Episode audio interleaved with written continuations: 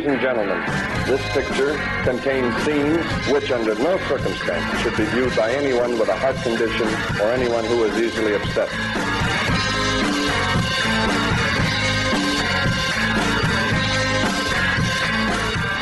Hey everyone, welcome back to Caustic Content, the show where two dear friends torture each other by trying to find the absolute worst thing streaming on the internet.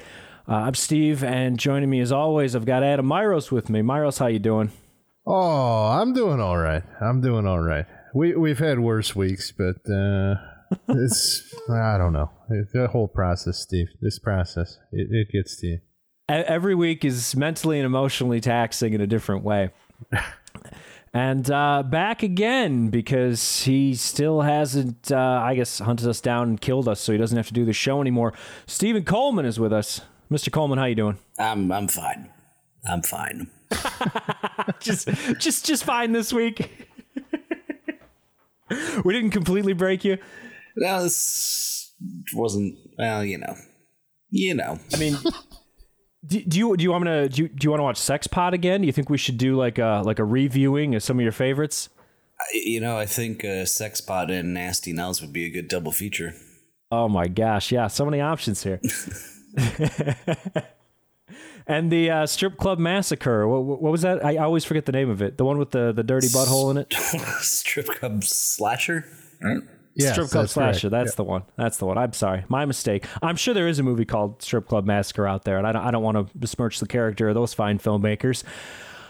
Anyway, uh, well, here we are. We're back again. Uh, I am on an unprecedented slide, so trying to claw my way back uh, from complete and utter defeat in the face of Adam Myros. But before we jump into our movies this week, uh, Myros, do you want to give us the a rules breakdown for this show? Uh, yeah, let's do a quick rundown. We're only allowed to use what the streaming service provide us, uh, usually a trailer, if we're lucky. Uh, we try and stay away from found footage films because they're a little redundant, and uh, we like to keep this uh, a real variety show. We also have what we call the Godfrey Ho clause, which is to say only one film per director. A damn shame because I'm kind of interested in what old Arthur Springer is up to next because I, I know what he's up to and, and it'd probably be a surefire winner. Uh, these also can't be anything either of us have previously seen. So uh, they got to be fresh for us so they're fresh for you, the listener. All right. Fair enough. Well, I guess I guess we're gonna start with uh, with your movie, your pick this week, Myros, and um, this was, I mean, it, it's pretty impressive. I gotta say, like the fact that you, you normally spend way too much time researching yours. You really you really put in the work here, and this was kind of uh, just kind of a, eh, I guess I'll stop digging around and just and just you know use this one. And you chose a little movie called Sex, Drugs, and Nasty Nels. And before we get into what little plot there is here, I just want to say first impressions, absolutely incredible. Um, the the IMDb uh, poster that is displayed on the IMDb page is a flaming cartoon skeleton smashing a guitar into a large speaker. Very cool.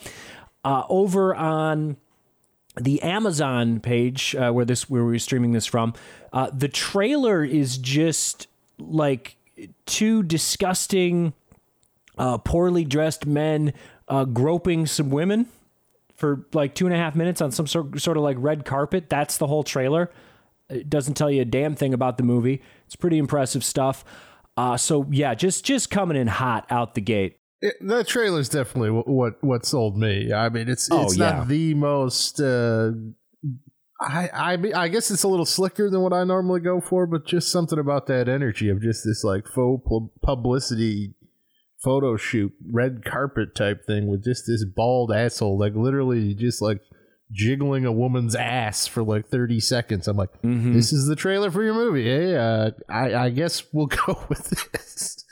Yeah, it's uh, it's great, man. It's like I don't know what the red carpet is for, but it's I don't know, like the, the Jeffrey Epstein Lifetime Achievement Awards or something. I'm not I'm not sure. It's but it's it's pretty grotesque. It's just it really is just a couple of women saying it around, and these guys are like, hey, hey wow, and you know, one guy is just like some bald Mr. Clean motherfucker in sunglasses. And then the other one, who we learn upon watching this movie, is kind of our main character. Um, he's he's some sort of like aging Latino punk rocker of sorts. I I I don't know. He looks like like some guy who played in like a hair metal band that got pretty big go. on the strip, but like never quite made it into the mainstream. You know what I mean? Yeah, this movie is essentially like if you're ever wondering uh, what happened to the whole Sunset Strip scene, uh, you know, 35, 40 years on, you're pretty well uh, looking at it. It's it's just We sort found of it. been sitting there dying, being baked in the hot sun. Yeah, and that's uh, that's kind of where we're at. But yeah, the the whole look of these guys and their attitude towards everything, it's just like. You, you know, yeah, I mean, on upper echelon, you've got your, you know, your Mötley Crüe and your poison and things like that. Upper echelon meaning in terms of fame, not in terms of like how much I give a fuck about these bands. um, and then you, and then you kind of like move down the line. You get further and further, and all of a sudden it's just like, ooh, the L.A. Guns, and you know, down, down, down, down, down. You go Slaughter, down, down, down. You keep going down, down, down, and this is that cutoff. It's that exact point where they didn't get signed to a major label, but they still felt like they were getting laid enough and were famous enough, and just happened to be there at the time to be something, and they're not. And I don't. I honestly, I don't even know if these guys were involved in music or, or to what degree, but that's kind of the vibe they give off. And we will get into their uh, their their various uh, real world occupations eventually. But I guess, uh, Mr. Coleman, what is sex, drugs, and nasty Nels all about? Yeah, I'm still not sure. To be frank, um, I really got lost in this one. just, just just- riding the, the, the vibe wave. yeah, but yeah, it, it's kind of what you say, It's just aging former rock stars, allegedly, or it seems that way, just kind of trying to live out their glory days and trying to make something very uh, madcap and zany. It almost reminds me of like it's a mad, mad, mad world, but with a bunch of people you don't know. or like, for that Right. matter. it's really powerful stuff.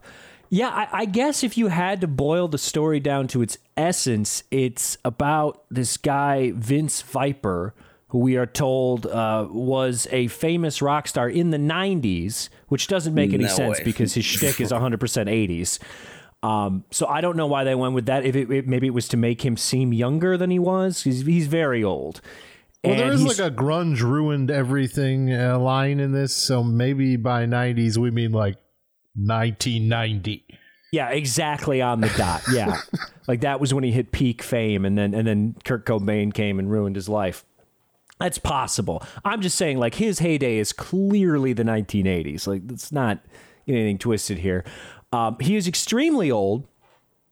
Uh, but he does the the different the various tricks where you try to hide that you're old. So he has a big pink mohawk, uh, cool guy hair. You know, you don't normally see that on an old person. Um, he dresses in mostly leather. He's got tattoos everywhere. He's got like uh, jewelry. He's got like nine rings on. This is, you know. And then the the real trick, we call this the old Hulk Hogan move, and that's where you wear sunglasses indoors and out at all times, so no one can see your old sad eyes that let the world know that you're just an aging pile of shit with nothing left to contribute to society.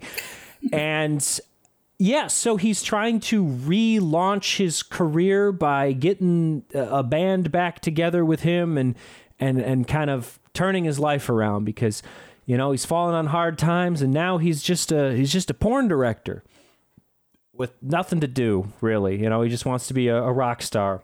Now, uh, this is a digression, uh, admittedly, but I just don't want it to get lost. I don't want to forget about it as we get into the details of this thing because it, it's all over fucking town. But this music, did you, did you guys notice anything particular about the song they record a music video for? Uh, other than it was awful, uh, no. Uh, well, there, there's a little interlude. Uh, this is a song called The Big Show. And I think this is a rejected wrestling theme for The Big Show. uh, because this this stops halfway through it. It has like a like a fucking Paradise by the Dashboard Light uh, fucking announcer call in the middle. About someone billed at seven foot and 440 pounds. And I was like, what the fuck are we doing? oh my God. That's interesting. Yeah, like did did they did they actually pitch that? Is that the level that he got to? He was just like, I need to get on, you know, WWE the Music Volume Nine. that would uh, make him '90s for sure. Yeah, that's Sure, true. Well, keep in mind that this is uh, also not uh, anything to do with uh, our, our main uh, actor, Vince Kelvin. Is he's not a musician. I mean, maybe he's a musician, but they're not using his music for this film. This film, this film uses music from some band called Dive Bomb, which is not a hair metal band. It looks like a fucking nu metal band. Honestly, it's like some guy who's like painted in glow paint, head to toe, fucking screaming. It, it, I don't know what this is. I mean, the the music sounds vaguely hair metal, but the, the look they present is is very far from that, and and certainly does not involve uh, Vince Kelvin and his pink guitars and what have you. Mm-hmm. Yeah. But apparently, they must have pitched a Big Show theme that got rejected. It happens to the best of us. I mean, come on, who who among us hasn't pitched a, a rejected wrestling theme in their life? That's I would think you would is cut about. maybe that that particular specific interlude uh, from from the song in the movie, but that's just me, I guess. No, and, and it is fun to watch uh, Vince Viper uh, do his little rock star shtick because, I mean, he's surrounded by actors and actresses that don't know how to actually play instruments, uh, with the exception of the drummer, who I think is like a legitimate drummer. Uh, but like the the women that he has in his finger quotes backing band in this movie, they're at least like putting forth an effort to kind of look like they're doing what they're supposed to be. Uh, whereas uh, Vinny Viper here is like barely playing guitar at all. Like it's just it's not even remotely convincing. And there's a great part too in this movie, like right before they shoot their their music video, where he's like, "I got a special guitar just for the video." And the director's like, "Oh wow, can I see it?" He's like, "Yeah, sure." And it's just like a like a, a fucking Hello Kitty pink, like fucking uh like Squier Stratocaster. This is like a hundred and fifty dollar guitar. This is like this is my first fucking guitar, and that like what. uh, you- Oh yes, I I got this special custom guitar, and and he talks. The way he talks is so weird. it's kind of like a like a a, a twisted like Tommy Wiseau, and I, I don't even know what it is. There's there's something very off about this man, and which makes it even more amusing that if you do a little bit of research into our boy here, uh, Vince Vince Kelvin, um, who plays Vince Viper, Vince Kelvin is a pickup artist. Okay, and if you don't know what a pickup artist is, this was um it was like a big thing uh, probably like I don't know 15 20 years ago but uh, there was there was that book that was that was written by uh, like a, a columnist from the New York Times or something or GQ and uh, it was like called like the game and it like it was basically he he sort of planted himself in this pickup artist community in Los Angeles and watched these assholes work. Uh, there was uh, a short-lived reality TV show with a pickup artist who was featured in that book. Uh, pickup artist's name was Mystery, and it was just a guy who wore like dangly earrings and eyeliner and had a big hat. And uh, yeah, so and these guys who are mostly old. Mostly gross, like looking, like physically revolting, and then also disgusting in their methods, which is just like they they're trying to like algorithmically figure out how to fuck any woman they want um, you know, through lies, deception, anything they can do. And so, uh, yeah, and, and they just they're all just these these comic book character disgusting men who then your your typical like mouth breather loser guy will then pay these old disgusting clowns to like learn how to bang women. And then i guess eventually they can become clown men themselves if they want to be. So that's the whole pickup artist thing. And vince Kelvin is 100% a part of that. But uh, anyways, I'm pretty sure he's like 900 years old at this point. He's ancient. He's he's got to be like 60. Uh, he's gross, uh, but he's a pickup artist. That's what he does. So. This is a movie about a pickup artist who is pretending to be a rock star, who is a porn director in the movie, but it also stars porn stars too, right? Like everybody in this movie's a porn star except for Vince if. I if I had to unlock how this movie exists and why it got made, I think the key character here is uh, the minor character of Antonio, played by one Tony Dillinger, who is is probably the most reprehensible uh, on screen presence. Uh, he is in fact the bald man who is jiggling the ass in in the trailer. Uh, but he Tony Dillinger runs some sort of pornography studio. He seems to uh, be a producer slash director of, of pornographic films. So I'm gonna guess that a lot of the background acting and uh, the equipment is probably provided by this uh, esteemed gentleman.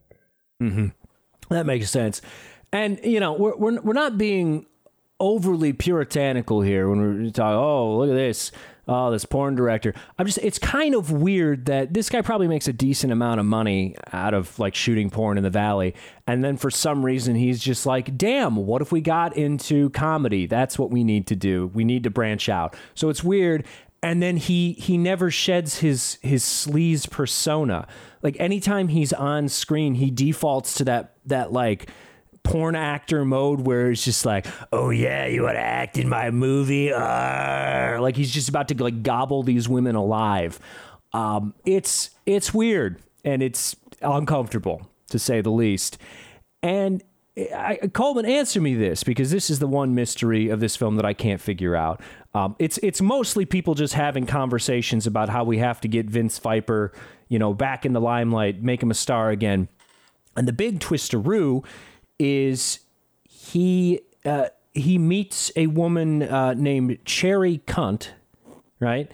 And old Cherry uh, films them having sex in a shower in one of the most hilariously revolting non-sex sex scenes I've ever seen. if you're into like a guy just like At least humping a wall, this is for you. It is it is quite brief. It is mercifully brief. Uh, no sex, no actual sex though. So then this this video gets leaked online and Vince Viper is very upset because he's got a big wiener and everybody saw it and this is going to completely derail his career. Why why is this the line of logic in the movie? What what why does he care? I'm because he gets very upset. He yells at Cherry Cunt quite a bit over this. Why would a rock star care about a sex tape? Uh, that's one of the great mysteries of this film. And uh, I think that's Truly. uh, maybe they thought that that would merit rewatching it. Um, I, I I don't know. Um, I think that uh, maybe that's a very '90s thing. Maybe rock star scandals were. I, I have no idea. I, I'm I'm grasping at straws here. Ask yourself if you would have any fucking idea who Tommy Lee is were it not for the existence of the sex tape. like that should have been something that was celebrated in this film. Major plot hole. Well, and, and I figured like maybe, and it would be out of character for Vince Viper. Not that this movie cares about their characters, but I figured that like the sex tape would get leaked and he would be embarrassed, like, oh no, a sex tape of me. Uh, but then it would kind of catapult him to fame. But in reality, he gets mad, even though it's written directly in the script that everybody comments on how big and cool his wiener is. and then he succeeds and then people are that he's just like, wow, yeah, I succeeded, and that sex tape didn't even matter. Now my music video has more hits than the sex tape. But it's it's never just like the sex tape doesn't catapult him to fame, and it's seen as a detriment. But he like, I don't know, despite it being a a, a weight, you know, he's he's somehow able to break free from it. Anyways, I don't I don't understand anything that's going on here, um, and we're probably making this sound a little bit more interesting than it is because we're talking about um, I mean there's there's live musical performances, there's a music video, there's you know porn stars and rock stars and and uh, a 60 year old man with a big pink rooster mohawk. We're, we're really selling this hard to you, but I can assure you this is basically like a kitchen sink drama where everybody just you know stands around talking endlessly about things that have no bearing whatsoever on the plot.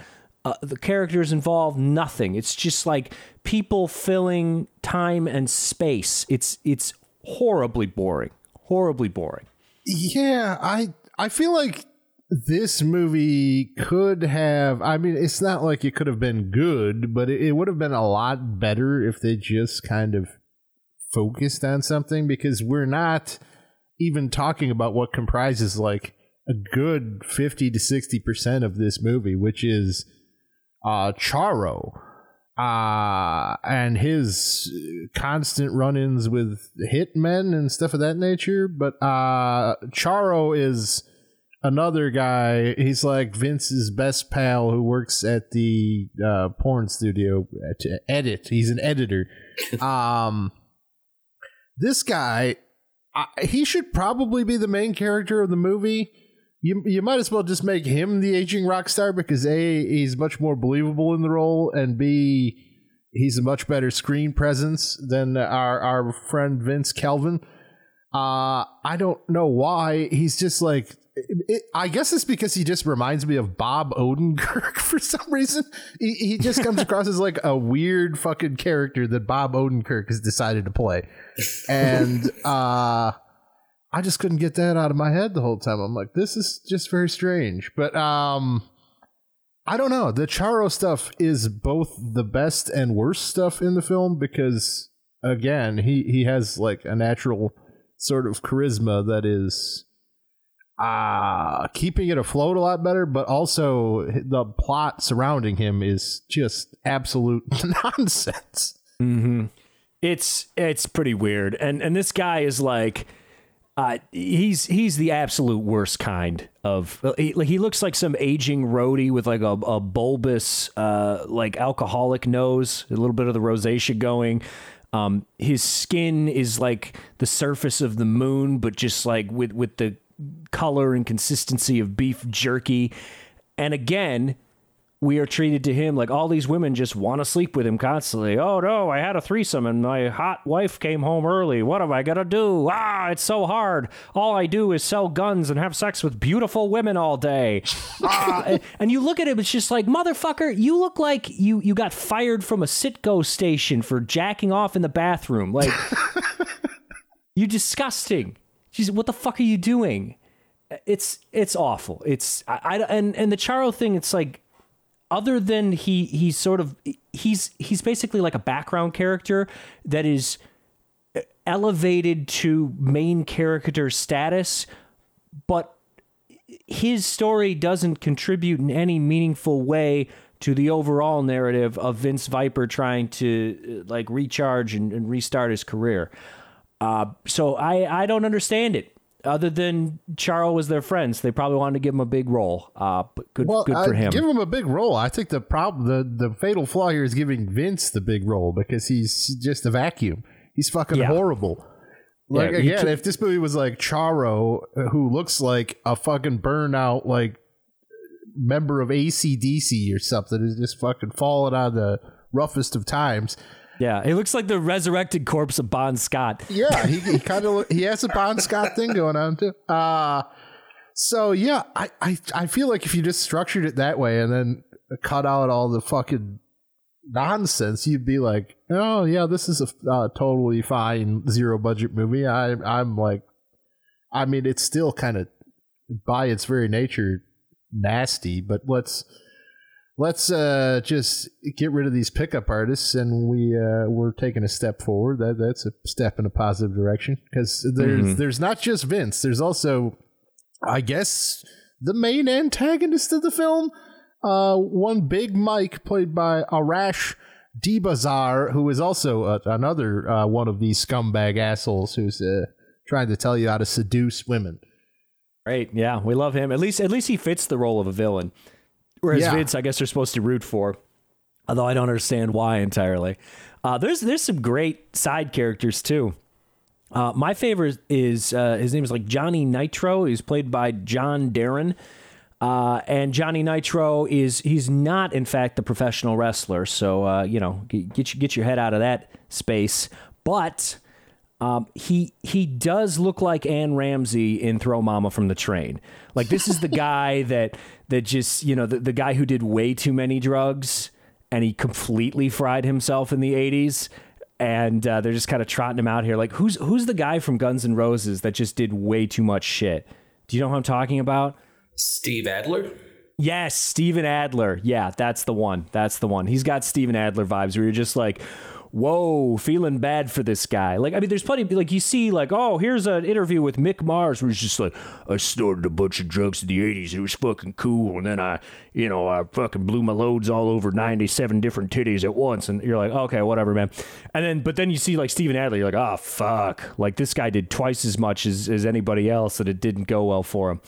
Uh, yeah, so that's the kind of vibe that this guy gives off. And again, he looks like Anne Ramsey and Throw Mama from the Train. So uh, I, I, don't even know if he has any speaking lines. He could still play drums, uh, which may just be muscle memory at this point for him. But it's uh, it's it's a rough go. Just all, all, these guys on screen, you're just like, I, I don't want to spend more than f- fucking 30 seconds in the presence of any of these people. Like if I if I was like stuck in an elevator with anyone that had even a minor role in this movie, I would fucking claw my way through the ceiling of the elevator and just climb up the fucking rope to get out. Just disgusting, horrific, eh, terrible people who uh, are complete just like space sucks of, of charisma. There's there's nothing here that really draws me to any of these people. Uh, and they made a movie that's totally incoherent. So great job, Myros, for once again choosing something that's kind of like revolting and sad and and dumb all at the same time. Well, I, I guess the good news is that uh, I'm going to guess concurrently filmed. Uh, they are Arthur Springer and his gang of merry men here, including Vince and uh, I assume probably yep. Rash uh, Arash Dibazar also involved here. Uh, they seem to have concurrently filmed a uh, documentary called "Natural Born Seducers." Oh God, I'd like to watch that. That'd be fun. I want to see these guys actually work. Like, what what is what is their whole strategy here? Do they just talk to women until they're like completely exhausted? and then they say, "Well, you know, I don't really want to sleep with you, but if you stop talking and I can just close my eyes so I don't have to look at your pink mohawk, I guess I will. Like, is that, I, I can't think of any other reason. I feel like maybe their strategy is just to uh, loiter around uh, their buddy's porn studio and, and try to be disgusting. Yeah. I feel yeah. If you if you like hang out in the lobby of a porn studio, you might accidentally have sex with someone. That seems possible. Um, I, I I don't know though, because again, looking at old Vince, nothing about this man screams fuckable to me. I don't know. It screams like venereal disease, is what it screams. Yeah, he looks he looks like a like a human, just like a syphilis cell come to life. Uh, it's it's pretty gross. Now, I don't know. It's the other thing is is like wouldn't making these movies, I'm sure like in his head he's like, "Oh, now I can tell women that I'm like a movie star and this will help me have sex with them." Which is possible. But if, if any of his fans or the people that pay him sums of large sums of money to teach them how to have sex with women, if any of them watch him in this movie, how are they not like, this guy's a fucking clown? How does this not damage whatever reputation he has? If you're supposed to be cool, this is like the least cool thing I've ever fucking seen. Yeah, you would think maybe uh, that uh, again. That's the great paradox of, of people putting things on Amazon Prime uh, of their own volition for zero profit. It's like, oh, why do you really? I mean, maybe in theory, Vince wants to make this movie so that he can, yeah, say, yeah, I, w- I starred in a movie. But mm-hmm. it, it works better if no one ever sees the movie. So don't put it on Amazon. Yeah, exactly. Just just have an IMDb page, but don't make it readily available, or put it on Amazon, but make it cost like seven ninety nine. So people are like, mm, I don't think so. I don't have enough free credits to rent that. I don't know. Well, uh, Nasty Nels. I'm sorry, Sex, Drugs, and Nasty Nels. Um, a, a, movie with very little sex, very few drugs, uh, a little too much Nasty Nell for my taste. It Does, are there any drugs in the movie? I, don't, don't think so, because Vince is sober. So I mean, there's there's lip service paid to like selling drugs at one point because there's that weird bald guy uh, who looks like Christopher Daniels, another wrestler. Not drugs. He's selling fucking guns. Oh, guns. Yeah, Whoa. my mistake. My mistake. Because he's a bank robber I, and a former rock star who has fallen on rough times and become a, a bank robber. Like, I, I realize we ought to move on from this movie, but the subplots, man, there's all of this fucking shit The entire movie is a subplot. It's just a Yeah. series of subplots. There's no Big actual Mike plot. is is abducted by aliens in the third act. Uh, it's just it's not shown, mind you. It's just described because this movie is a series of scenes with three people standing in a room describing things without a script. But Mm-hmm. uh, yeah, it, it's just such a mess considering how simple you should just make the fucking plot. This guy's trying to make a comeback. The end. And you know, we we've really hammered home that none of these guys are they that none of these guys have a, a magnetic screen presence at all, and they're all terrible, terrible actors. And so you might be asking yourself, you know, who is the best actor or actress in in this film? And I'm glad you asked because the answer is um, the woman who played the mom in Tommy Wiseau's The Room is in this movie, and she is far and away the best fucking talent that they have. The woman who like famous is like, it's definitely cancer. That's like her famous line from the room. She is the best actress by a country fucking mile. So that's that's where we're at. That's where we're at. She seems to want fucking nothing to do with this. Which good on her. I think they paid her in Corona. That's all they got going on. They got they got a, we got a fridge full of Corona because of fucking Charo's disgusting home. My God, you got to everybody in this because you you know they definitely use like actual like their houses. So one is like clearly someone involved in this is a real estate agent, so they just got like some weird porn set house in the valley. Um, and that's part of it. And then Charo's house is definitely Charo's like actual house. uh, it's just a complete slob pit with like a computer from 1997 in the middle of the kitchen. Fucking disgusting. And then Vince Viper has some horrific like seduction den that looks like it's out of Pee Wee's Playhouse. It, it's it's pretty fucking awful. Charles' place actually reminds me of Lemmy's apartment in that Lemmy documentary. That's like how I imagine like every rock star in LA just lives in a shitty apartment.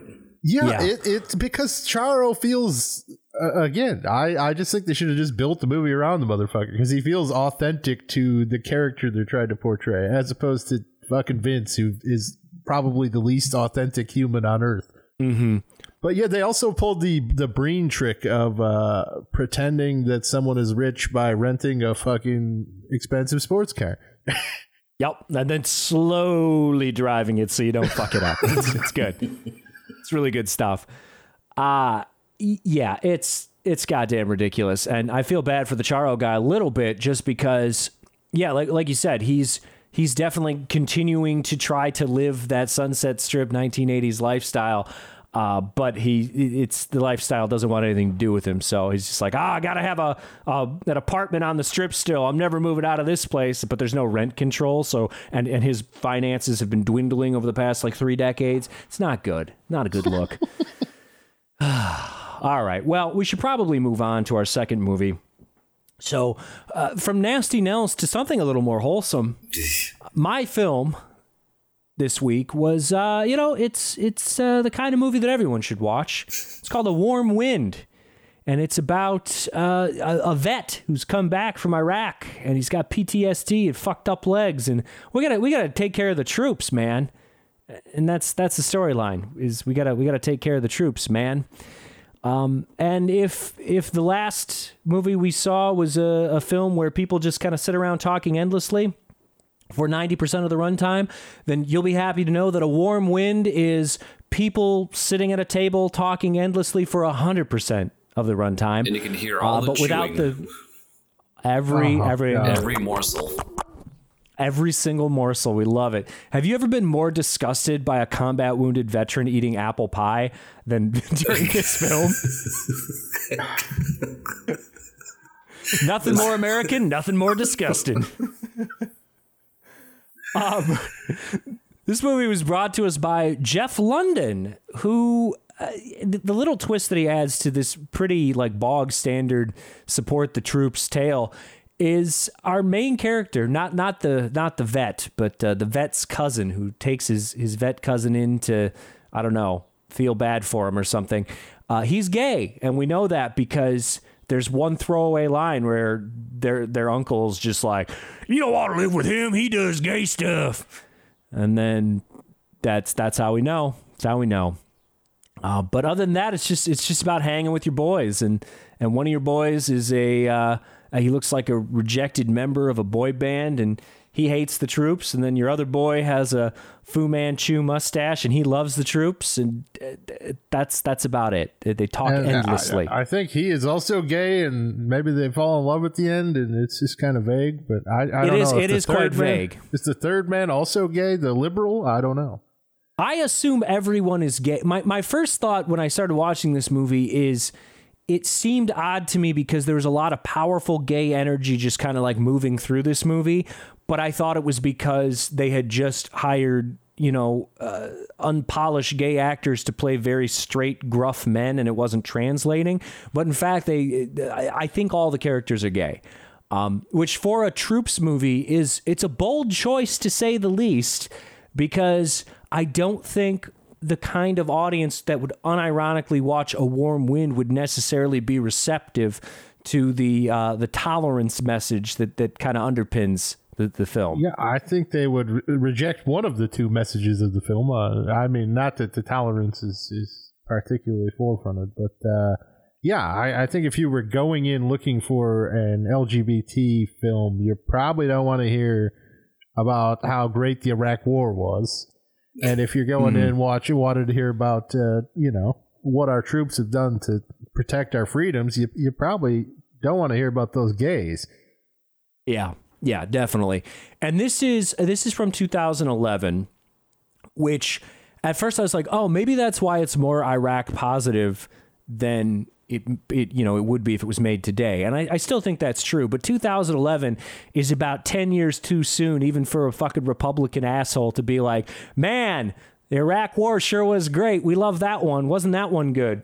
The entire time they're like, we're just fighting for your freedom because freedom isn't free. And sometimes, you know, war is just a necessity and you got to do stuff. It's like, no, dude, you literally fought in a war that was the most completely unnecessary shit imaginable. Like, you, you cannot fathom like how uh, completely fucking stupid it is that you can't walk anymore. Like, it's, it's insulting, honestly.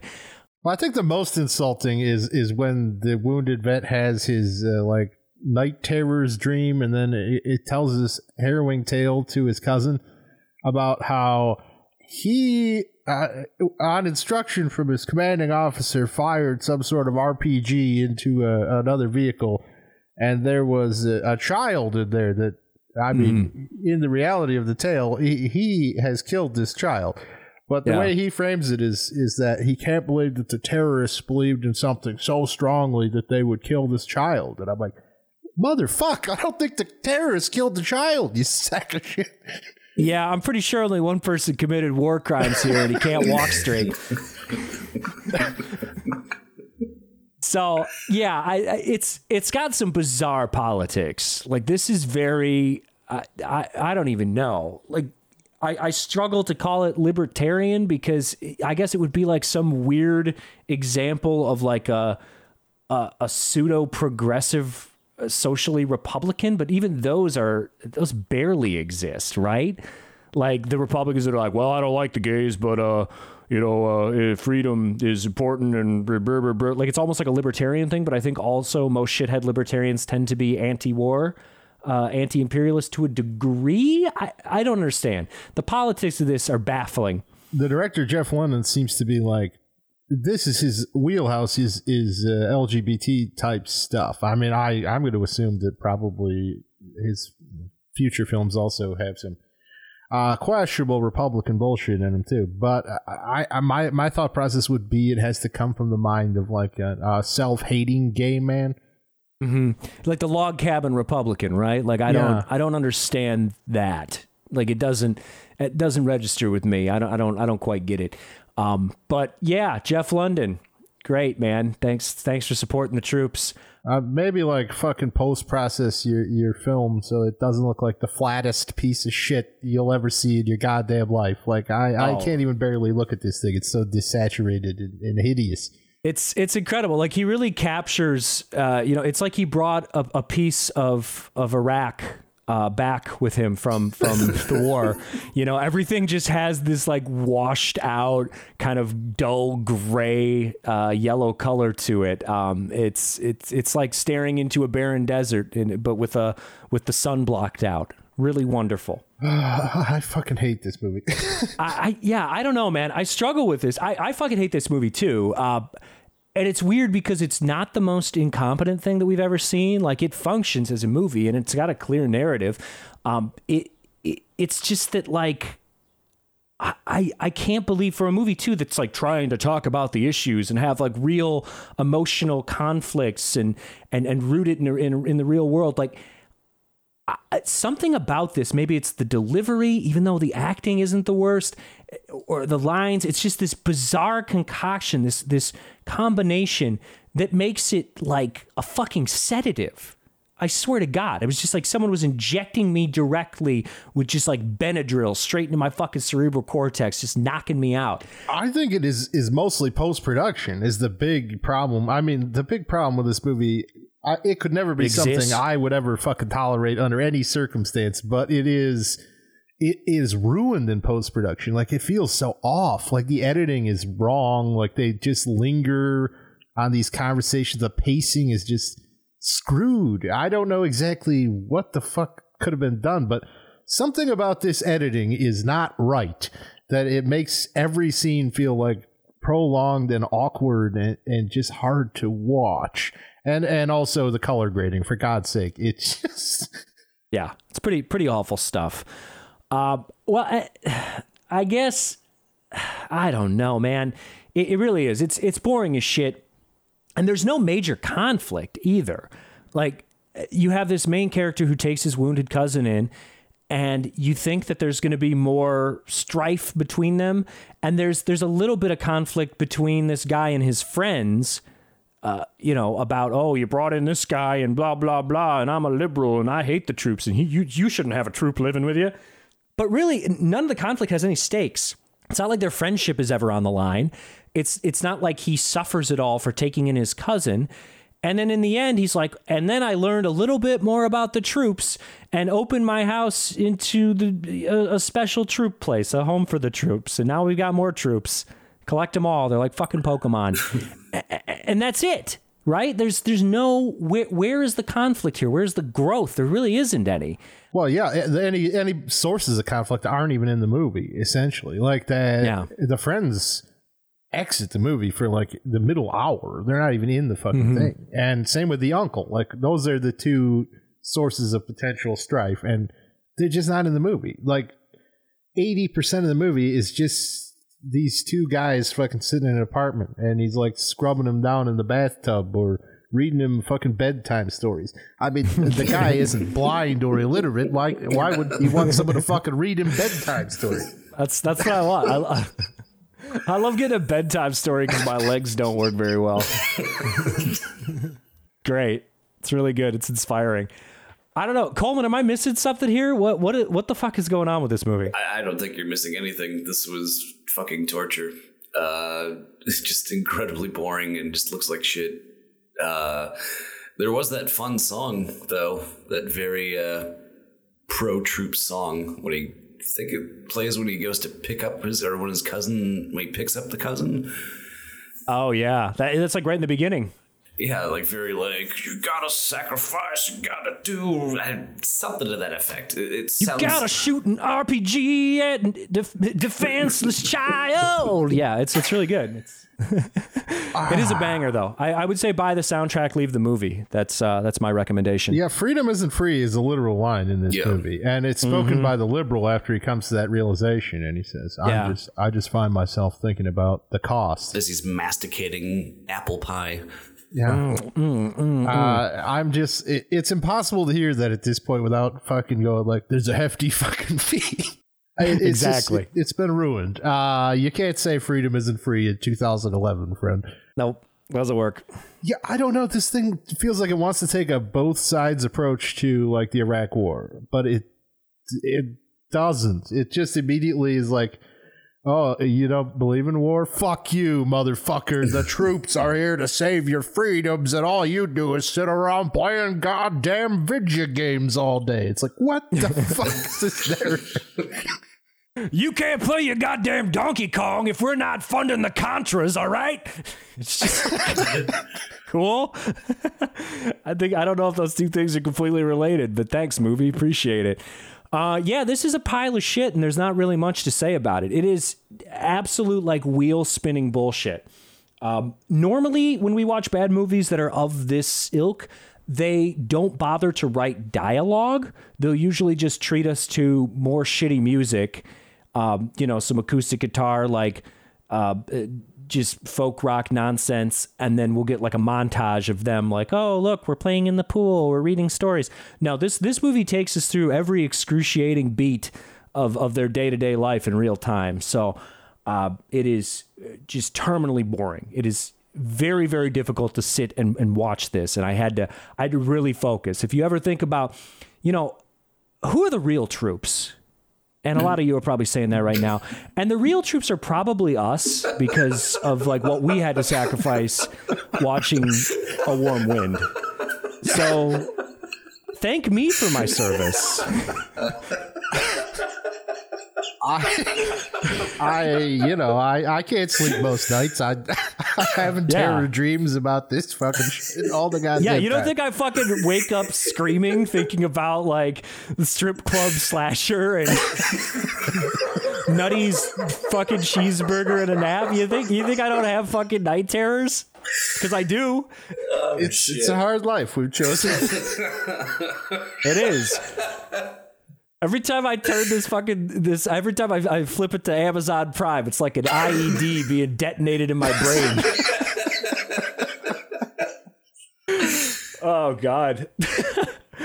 All right. Well, I, I don't think there's much more to say about a warm wind, to be honest. It just fucking sucks. So, uh, you know, I guess final defense, I will say uh, with, with a warm wind, there's really, I mean, look look at the, the time difference and how much we've talked about these two movies. In a warm wind, it there's nothing to talk about. It is, I, I would argue, the blandest shit imaginable. Like throw away its dumb politics and it, it, it, the way that it looks. It's just it is terminally boring.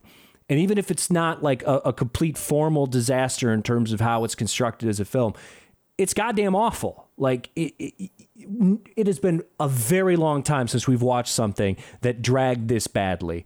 Uh, and everything else is just is just you know a cherry on top of the shit Sunday. So, uh, yeah, for for the purpose of pure uncut boredom, a warm wind is clearly the worst film. So, Myros, why uh, go go to bed now for sex, drugs, and nasty Nels? No, I'm I'm not going to. I I will not. Uh, you you win this week. I I fucking hate your movie. I fucking hate it. You want to get under my skin? Make a fucking rah rah troops movie. And uh, this this thing is fucking disgusting to me. A it's it's among the most boring films we've ever watched for cost of content, which is. A, a whole different classification. Uh, that is that is saying something tremendous. I, I it, it's just aggressively boring. I, I could not pay attention to this fucking thing. And the only time I was is because I was getting so goddamn angry. so, no, I, at least with sex, drugs, and nasty Nels, I could sit there and and pretend I was watching a weird Bob Odenkirk sketch. Uh, I don't know, like some alternate universe Mr. Show fucking thing. Uh, but instead, I was watching Nasty Nels. It was bad. It was disgusting. It, it has the stink of, of a lot of exploited sex work and also super seducers. But that being said, I, I sat through it no problem. I, I it, it passed the time. This fucking thing, Jesus. You you have 90 minutes left on this earth and you want to make them feel like a, a year, then pop on a warm wind. Mm-hmm. Agreed. Agreed. Uh, you know, I mean, obviously, I'm, I'm going to take the W this week, but I'm curious, uh, Mr. Coleman, where did you land this week? Oh. What's what's the worst film? Yeah, I'm right there with you. Uh, a warm wind for sure. It's not even a film. it's just people talking and chewing food. And yeah, if if anything, it's just for the fact that their lav mics are so close that you can just hear all the chewing. It's like stirring macaroni. It's absolutely disgusting. and that's not even the worst part of the film, but it's enough. It was enough to make me say, like, okay, this week I already have a winner. That's that's beautiful. That makes me feel good. You know, like I said, I've, I've been on a slide lately. Feels good to be back in the winner's circle. So I'm gonna I'm gonna take my W, man. Uh, and I, I salute you, gentlemen, for making the right choice. You know. Uh, it had to be done. It had. I hate to break my massive five five week win streak here, but uh, it had to be done. This you, I I thought maybe I had something with nasty nails, but warm wind it sneaks up on you because it, it feels yeah like it's it's kind of competent in at least when they were shooting it. Whoever shot this film and uh, cast this film, they did a competent job. Congratulations. Uh, whoever wrote this film and uh, handled the editing and color grading, fuck you, fucking die. Yeah, that's that's pretty much where I'm landing on it. Yeah, you nailed it. All right. Well, if you enjoyed this episode, do us a big favor and uh, yeah, check out the links that are in the description. One will take you to our Patreon page, and if you want to throw us a couple bucks every month, uh, that will unlock a bunch of exclusive Optimism Vaccine content for you. And uh, we got more content coming soon as well. And also, I'm gonna I'm gonna mail you a free movie from my personal collection until I run out of shit to give away. So, uh, yeah, give us some money and you'll get some free shit. How great does that sound? Uh, other than that, you can also click the other link, which will take you to our iTunes page, and there you can give us a five star written review, and that helps with algorithms and stuff, so we're more discoverable. Or you can you can email us optimismvaccine at gmail.com. And why would you do that? Well, maybe you've you've you know you got a movie suggestion for us. We're always open to suggestions. Uh, maybe you're one of the filmmakers here. You can contact us man. Uh, you could also contact us at optimism vaccine on twitter uh, we are we would love to interview you if you are the guy who made a warm wind um, so you can explain your bizarre politics to me. Uh, if you are a disgusting pickup artist and you can explain to me how you sleep with 23 year old women despite being a 60 year old man who dresses like a, a leather bound rooster uh, we yeah just reach out to us. We'll talk to you. We've talked to filmmakers in the past. Why not? Um, and I think that about wraps it up. So uh, we will be back again in two weeks.